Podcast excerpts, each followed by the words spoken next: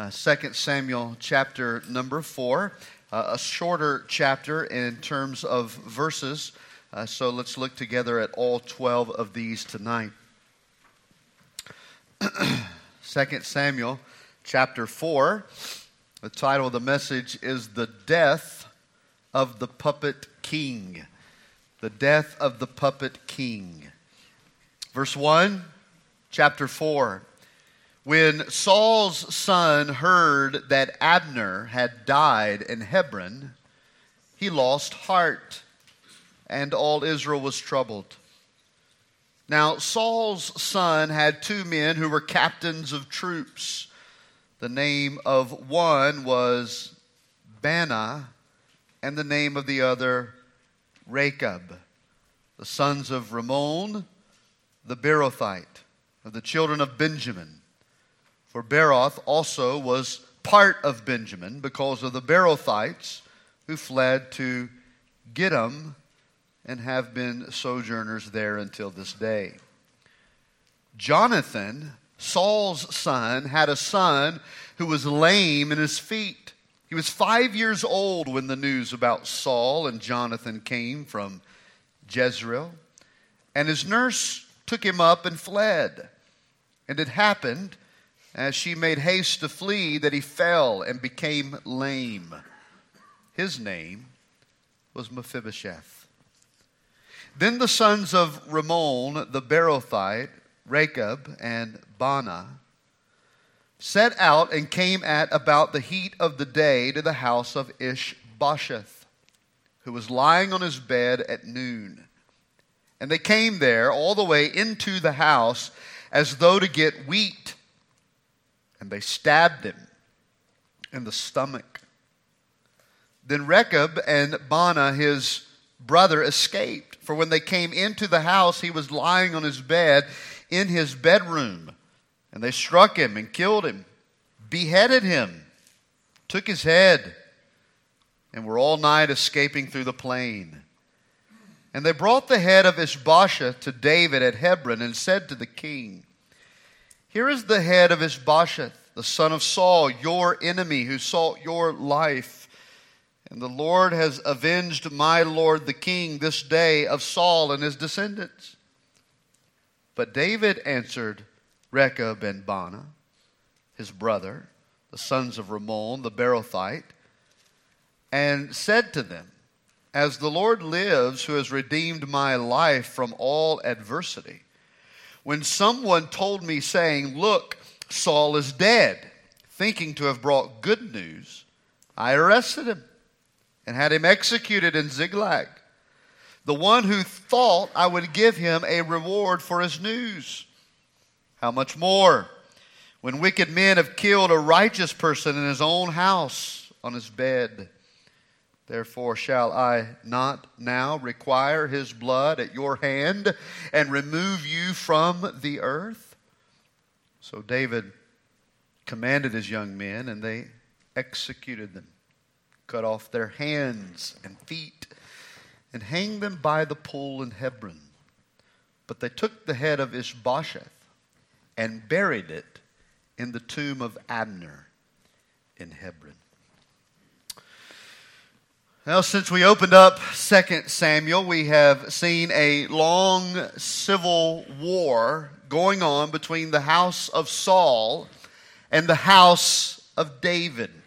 After Saul's death, instead of affirming what God had chosen in David as the next king of Israel, Saul's right hand man, his chief commander of the armor, a man by the name of Abner, made Ishbosheth, Saul's only living son, the king of Israel.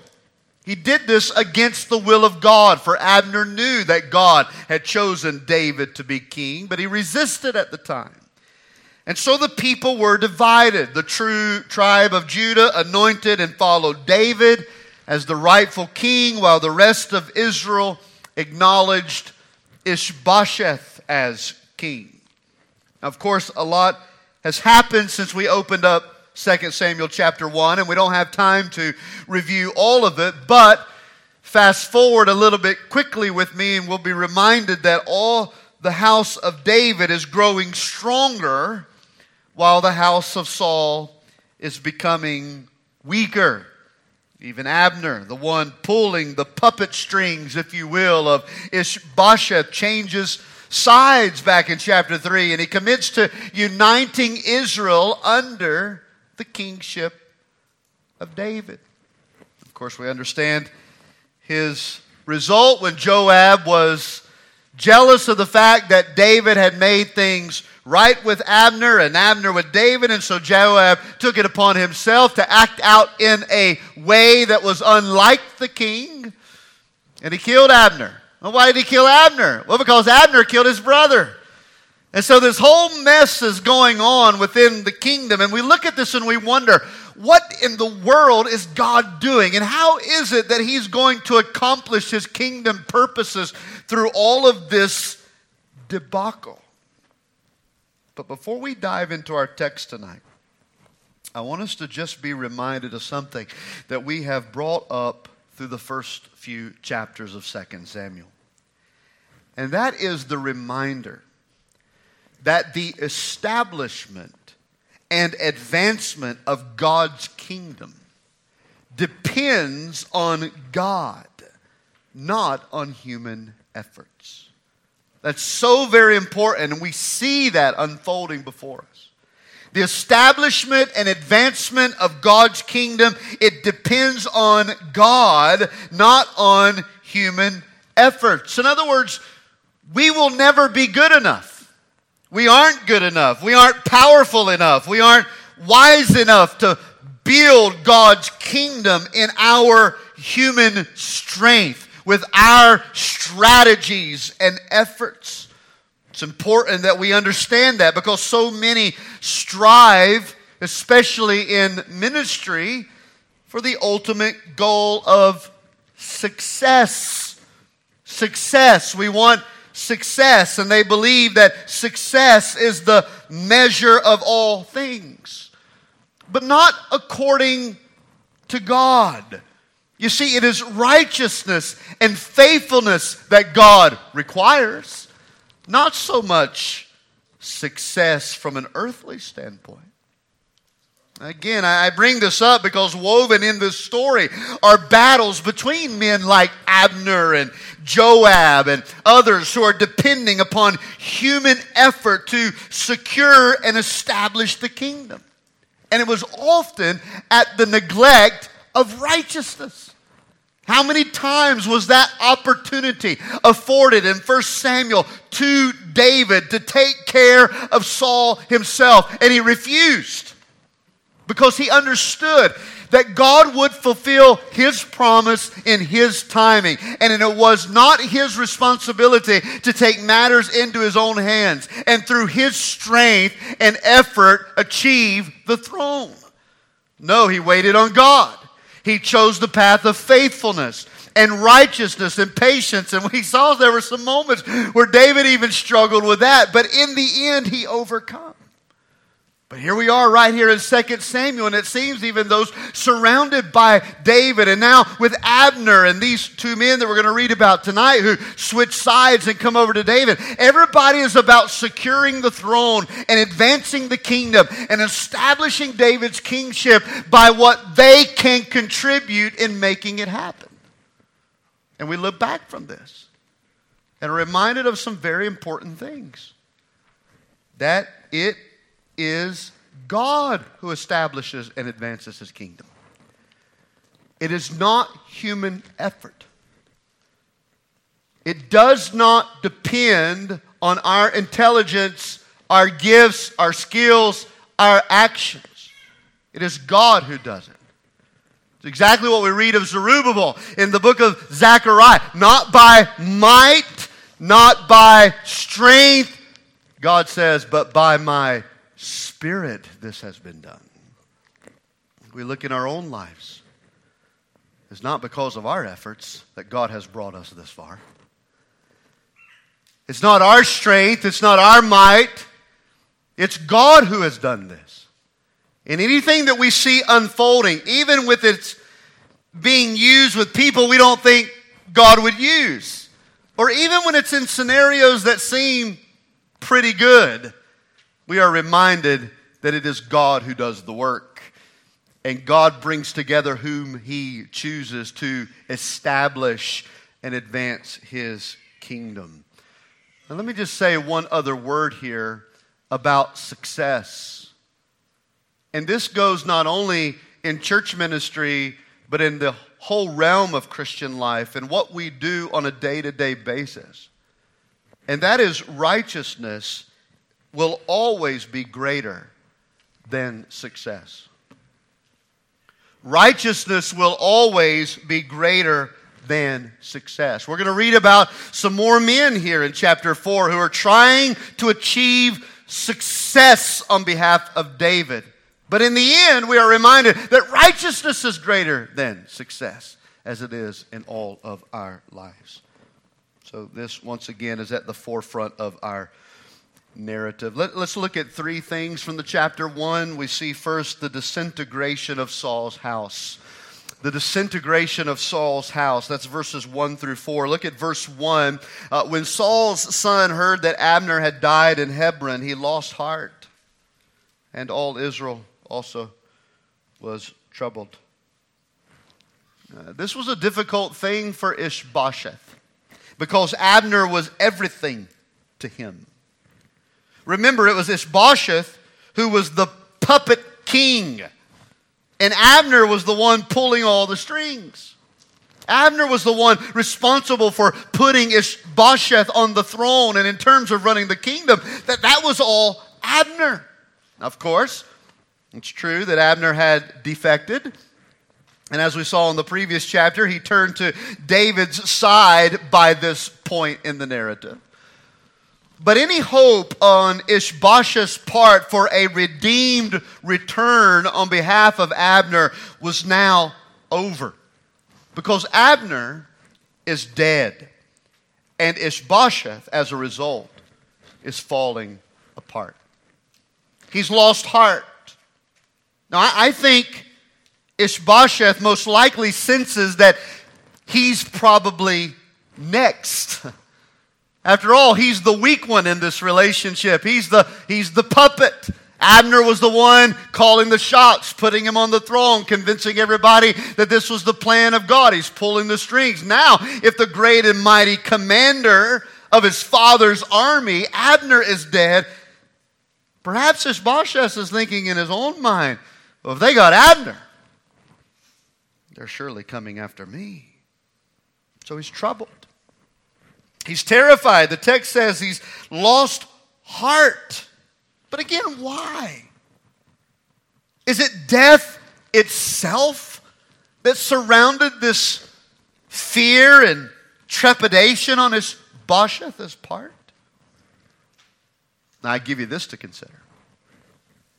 I think the heart of it Ishbosheth was trusting in man. And that is why we see him so troubled. He's lost heart because his hope was in man. He has no courage because his faith was in man.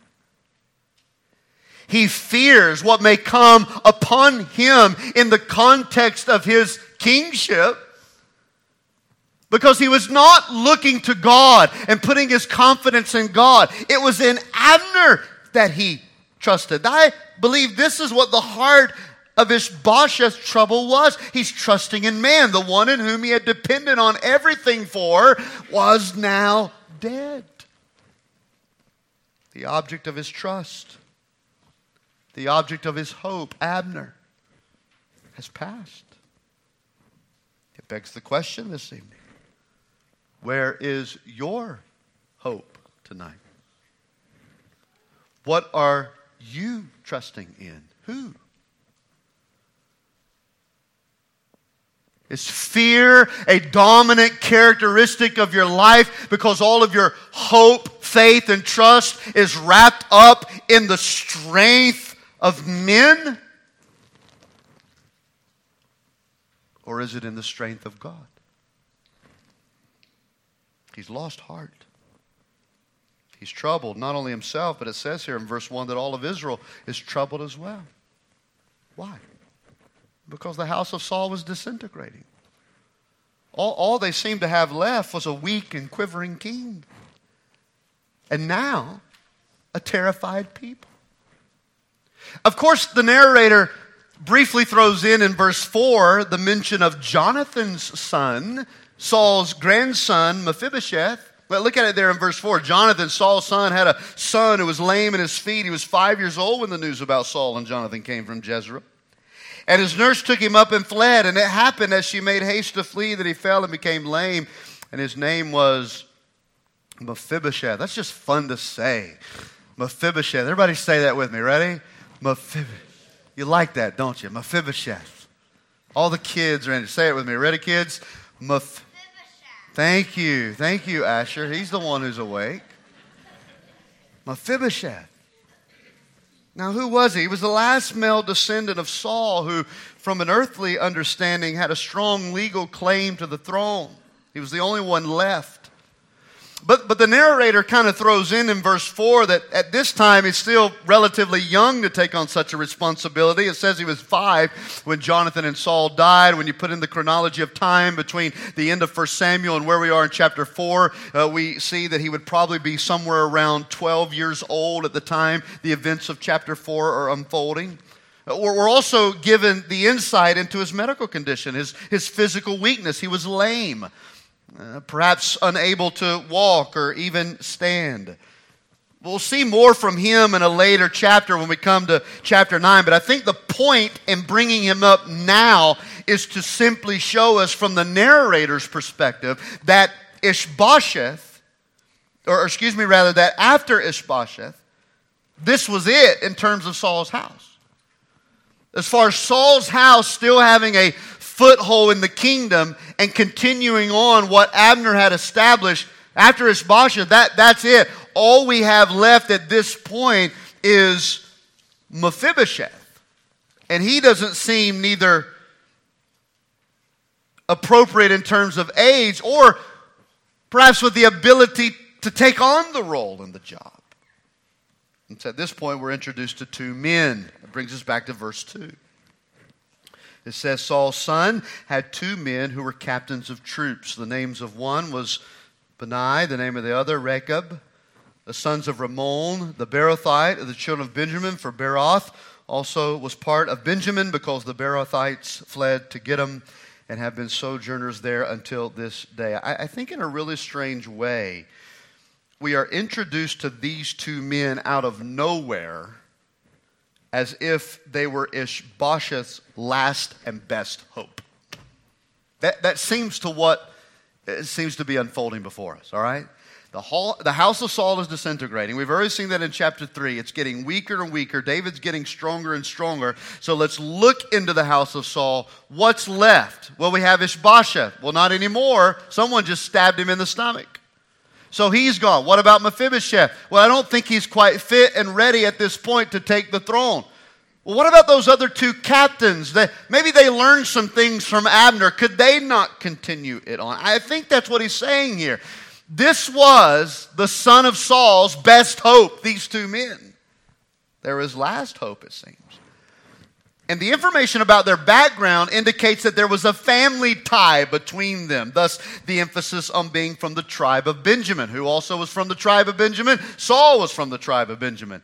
And so all Saul's sons are from the tribe of Benjamin. They're Kish, if you will. And so are these two men. So the first four verses simply reveal that Saul's house is disintegrating. And as stated in earlier chapters, it's growing weaker and weaker, while David's house is growing stronger and stronger. That leads us to the second header and brings us to verse 5, and that is the assassination of Ishbosheth. The assassination of Ishbosheth. Verse 5 The sons of Rimmon, the Beerothite, Rechab, and Baanah, which would have been any point today, uh, the heat of the day. And they found him lying on his bed, here it is, at noon. I mean, no respect, but these disrespect, but these two dudes who were just introduced to us decide that they're going to make a journey to Ishbosheth's house. Upon arrival, it becomes clear that Ishbosheth is taking a midday nap. Anybody get a midday nap this afternoon? If you're planning on taking one tomorrow, watch out before you go to bed. According to verse 6, they appear to be on a mundane mission. They appear to be just going to get wheat, which was a common and regular thing. Verse 6 they came there all the way into the house as though to get wheat. So, it doesn't appear that these guys are a problem. It doesn't seem that they are a threat. They're kinsmen to Ishbosheth. They're Kish. They're from the tribe of Benjamin, family men here. So, on the surface, there's no reason to expect anything more for coming into the house than to carry out a wheat run, which was common, which was a normal thing for close acquaintances, which is why we don't see anybody making any issues about them coming into the king's house to get wheat. This was normal. But here's what happened. You see the rest of verse 6. They came there all the way into the house as though to get wheat. And while they were there, they stabbed him in the stomach. I almost titled the message Stomach Pains. They stabbed him in the stomach. This seems so bizarre to me. But what in the world is going on here? Because at the moment, at the moment when we're just reading this consecutively, we have no context for this. We don't know where these guys came from. We don't know what the problem with the wheat is. There's no apparent issue here. And there's no apparent reservation on the part of these two guys for what they just did. They walk in the house as if they're going to get some food, and they just so happen to go into his bedroom and stab him while he's sleeping in the middle of the day in the stomach. So bizarre. A cold blooded, unexpected assassination of a king. And then we read at the end of verse 6 that they ran for it, they escaped. Now, verse 7 and 8 rehearses what just happened with greater detail. Look at it in verse 7. For when they came into the house, he was lying on his bed in his bedroom. So they struck him and killed him. Then, this is new information here, they beheaded him, took his head, and were all night escaping through the plain. And they brought the head of Ishbosheth to David at Hebron. And they said to the king, Here is the head of Ishbosheth, the son of Saul, your enemy, who sought your life. And the Lord has avenged my lord the king this day of Saul and his descendants. So here's what we know we know that they not only stabbed him in the stomach, but they beheaded him. I don't know what the deal is with all this beheading in Samuel, but it obviously was a popular thing. From Goliath to Abner to all of them, everybody can't seem to keep their heads up. So he gets stabbed, and the guys decide they're going to behead him. Not only that, they travel all night to Hebron to where David was. And I, I don't know if this is just how my mind works, but I'm thinking, well, how did that go down? Did they bring a box to put the head in? Did it have wheels, or did they just take turns carrying it? Did he have long, luscious hair where they could just hold it while they're walking through the plain on the way to Hebron? I don't know how this went down. Who decided to do what? Maybe halfway through it, one of them looks at the other and says, I told you we should have left the head back. This was ridiculous. Why are we dragging this head all the way to Hebron? I don't know what the conversations were. I don't know what the circumstance, whether they had a box or was just held in their hands, but they're carrying a head all the way back to David. And when they get there, with the head of Ishbosheth in their hand, we see here that they address David as their king. Well, at this point, the only people who were addressing David as their king was the tribe of Judah. They're not from the tribe of Judah. In fact, they are captains in Saul's army. Now they have the head of Saul's son, the king of Israel. They come to Hebron, they find David, they address him as their king. So apparently, what we didn't know when they went into the house to find wheat is that they had already made up their mind that they were going to abandon the house of Saul. and they come to David and they present the head of Ishbosheth to David like a trophy. It's like the, like the time that Walt finally got that rabbit in the backyard that he'd been barking at for months. I mean, when he finally got a hold of that rabbit the night before Easter Sunday. He runs to the back patio, he drops that rabbit, and he looks at us with his tail wagging, like, clap for me. Look at what I did. And mama's over here, poor bunny rabbit. And I'm over here, like, go get him, Walt, you know. And that's what they do. They, they walk up to David, like, here it is. We got your enemy. Saul's descendants are now done. I'm sure you're pretty proud of us. But these two brothers made a huge mistake. They assumed that this is what David wanted in terms of killing Saul's house. But as we've already stated, David had consistently, in righteousness, refused to treat Saul and his house as his enemy. He's refused to do that. And even though these brothers classified Saul and his Ishbosheth and the rest of Saul's house as his enemies in verse 8, that is never how David viewed it. Which is why we see him mourning over Saul's death, mourning over Abner. David was waiting on the Lord to establish his kingdom. He refused to take matters into his own hands and achieve success by earthly measures. And the worst part of this miscalculated presentation by Rechab and Baanah was that they attributed the whole action as a gift from God. Look what God did for you through us. Did you see that there in verse 8? They come to David. Look at it. They come to David. They say to the king, Here's the head of Ishbosheth. Look at what we did. The son of Saul, your enemy, who sought your life. And the Lord, that is, God in heaven, has avenged our Lord, the king, David, this day of Saul and his descendants. They suggested that God had done this evil. Listen to me very carefully. An opportunity to do evil is never a gift from God. An opportunity to do evil is never a gift from God. That's not an open door. Never in our lives should we ever try to justify our wicked behavior, our sinful choices, as if God provided this opportunity for us. Listen to what James said. James chapter 1 verse 13. Let no man say when he is tempted, I am tempted by God. For God cannot be tempted by evil, nor does he himself tempt anyone. But each one is tempted when he is drawn away by his own desires and enticed.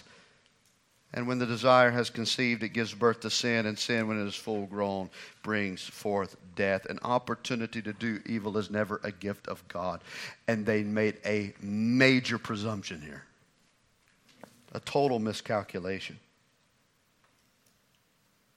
And still, we wonder why. Perhaps Abner's decision and then subsequent death motivated them. In other words, we, we heard that Abner switched sides, and if Abner switched sides, then we better switch sides too. And, and since they killed Abner, maybe, maybe that's what David wants. Maybe, maybe if we come back with the head of Ishbosheth, then we'll, then we'll somewhat win over the king. Perhaps they, they even themselves began to perceive the disintegration of Ishbosheth in the house of Saul. And they looked and said, Look, we're on the losing end of this deal. We need to switch sides. Whatever the reason, here's what they chose, church family. They chose earthly success over godly righteousness. They chose success over righteousness. What can we do to help the king in our strength instead of living righteously and waiting on the Lord to accomplish his purposes? The assassination of the king. Here's the third and final header the execution of the murderers the execution of the murderers brings us to verse 9. David answered Rechab and Baanah, his brother, the sons of Rimmon the Beerothite, and said to them, As the Lord lives, who has redeemed my life from all adversity. When someone told me, saying, Look, Saul is dead, thinking they've brought me good news, I arrested that man. I had him executed in Ziklag, the one who thought I would give him a reward for what he did. How much more then would wicked men who have killed a righteous person? Now, let me just stop right here and say when he calls Ishbosheth a righteous person, it doesn't necessarily mean that he has a saved soul. He's calling him an innocent person. An innocent person. Ishbosheth did nothing to deserve this cold blooded murder. He was an innocent man. You killed an innocent man unarmed while he was sleeping in his bedroom. Therefore, shall I not now require his blood at your hand and remove you from the earth? But if I did it to Saul's killer, how in the world do you think you're not going to escape from this unrighteous deed?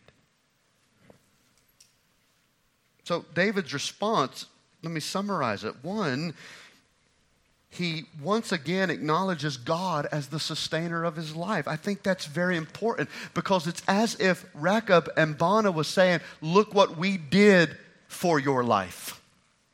Look how we established your throne. Look how we sustained you by killing Ishbosheth. And David says, Wait a minute, as the Lord lives, he's the one who's redeemed my life from all adversity. He's the one who's protected me. He's the one who has established me. He's the one who has sustained me. He is expressing trust in God alone. He never once thought he needed to act unrighteously or unfaithfully in order to take hold of the kingship that God had promised them.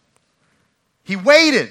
He waited. He waited for the Lord to give him the kingdom in his own time and in his own hand. He refused. He refused to take it of his own volition. And then the second response it's clear if others have been held accountable for their wicked actions, then what makes them think they would not be held accountable? You see, even though this did actually give David clear path to the throne, David refused to accept their evil deed, even though it seemed to serve a good purpose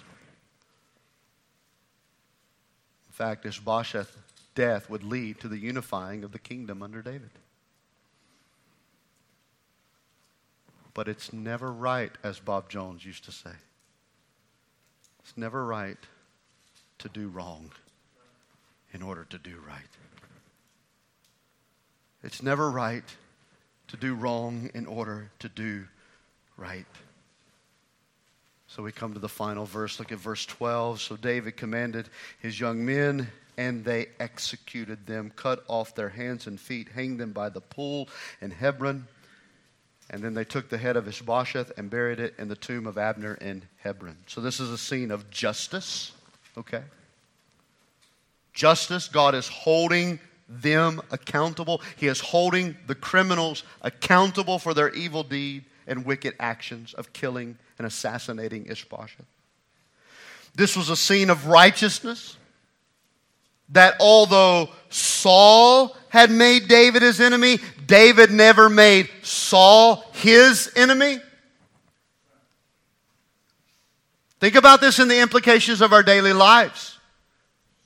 Righteousness, righteousness, as Jesus taught us blessing them who curse us, praying for them who hate us, turning the other cheek. It's the principle clear here through David. This is the life of Jesus. He is showing us how to live Christian principles. That even though Saul had made David his enemy, David never made Saul his enemy. And so he punished them for their wicked and evil deed. Furthermore, David showed Saul's son, as well as Saul's general, Abner, honor by choosing to bury them together. So, as we come to the close of chapter 4, we fully recognize that the house of Saul has indeed disintegrated and the kingdom of Saul has come to an end. Well, what about Mephibosheth? We'll, we'll come to that. So, what do we take away from our time together here in chapter 4? Let me give you three things to think about, and we'll close with this. Number one, I said it earlier, let me remind us again that you can neither advance nor prevent the kingdom of God by human means. You can neither advance or prevent the kingdom of God by human means. All right, number two. Unrighteous actions always bring destructive consequences. Unrighteous actions always bring destructive consequences. In other words, sin cannot go unpunished. And what's the gospel implication of that? Jesus. There is not a sin that you and I have ever committed that cannot go unpunished. God is not going to overlook our sin. None of it, past, present, or future. I'm glad for this time of our children here in the auditorium with us on Wednesday nights. The kids, I, want you to understand that every little sin, every lie, every everything that you may steal, every bad attitude against authority, mom and dad, teachers, whoever, all the little, those are sins that God must punish. He must punish them. David could not overlook what these two brothers had done. They had done unrighteousness, they had done wickedly, they had sinned. But thanks be to God, Jesus Christ on Calvary took the punishment for us. He endured it. He died on the cross, bearing our punishment. It's why we trust Him. It's why we put our faith in Him. It's why we understand that I cannot be right with God in my own goodness. I am right with God by looking at Jesus Christ in faith because He has taken on my punishment. This is the message of the gospel. God will judge sin. Every sin will be punished. And it's either punished on your behalf in Jesus or it would be accounted to your soul for all of eternity, separated from God in hell. Here's the final thing I want us to take home tonight, and that is to simply love righteousness more than you love success love righteousness more than you love success. And remember, success to God can look like failure to us. Success to God can look like failure to us. Abner and all these men, Rechab, Baanah, why isn't David doing anything? Let's help him out. Let's make him successful. Let's do what we can to secure the throne for him, and then we'll live. Remember when Peter drew the sword in the Garden of Gethsemane, thinking he was helping the Lord out, and Jesus rebuked him? Well, we see several examples of this throughout the scriptures. The important part is that we are to love righteousness and godliness and holiness more than we are success. And remembering that success to God may look like failure to us. Well, I leave that with you to think about tonight and throughout the remainder of your week. But I cannot help but to pause once more as we look to these narratives in Samuel and think of the awesome wonder and plan of God. It is truly significant that His ways are higher than our ways, they're beyond our understanding. be yet in every aspect of our life, as it was with David. He is doing thousands of things, as Piper says, to fulfill his perfect purposes in and through us. May we yield to that and trust him and not man. Let's stand together for prayer.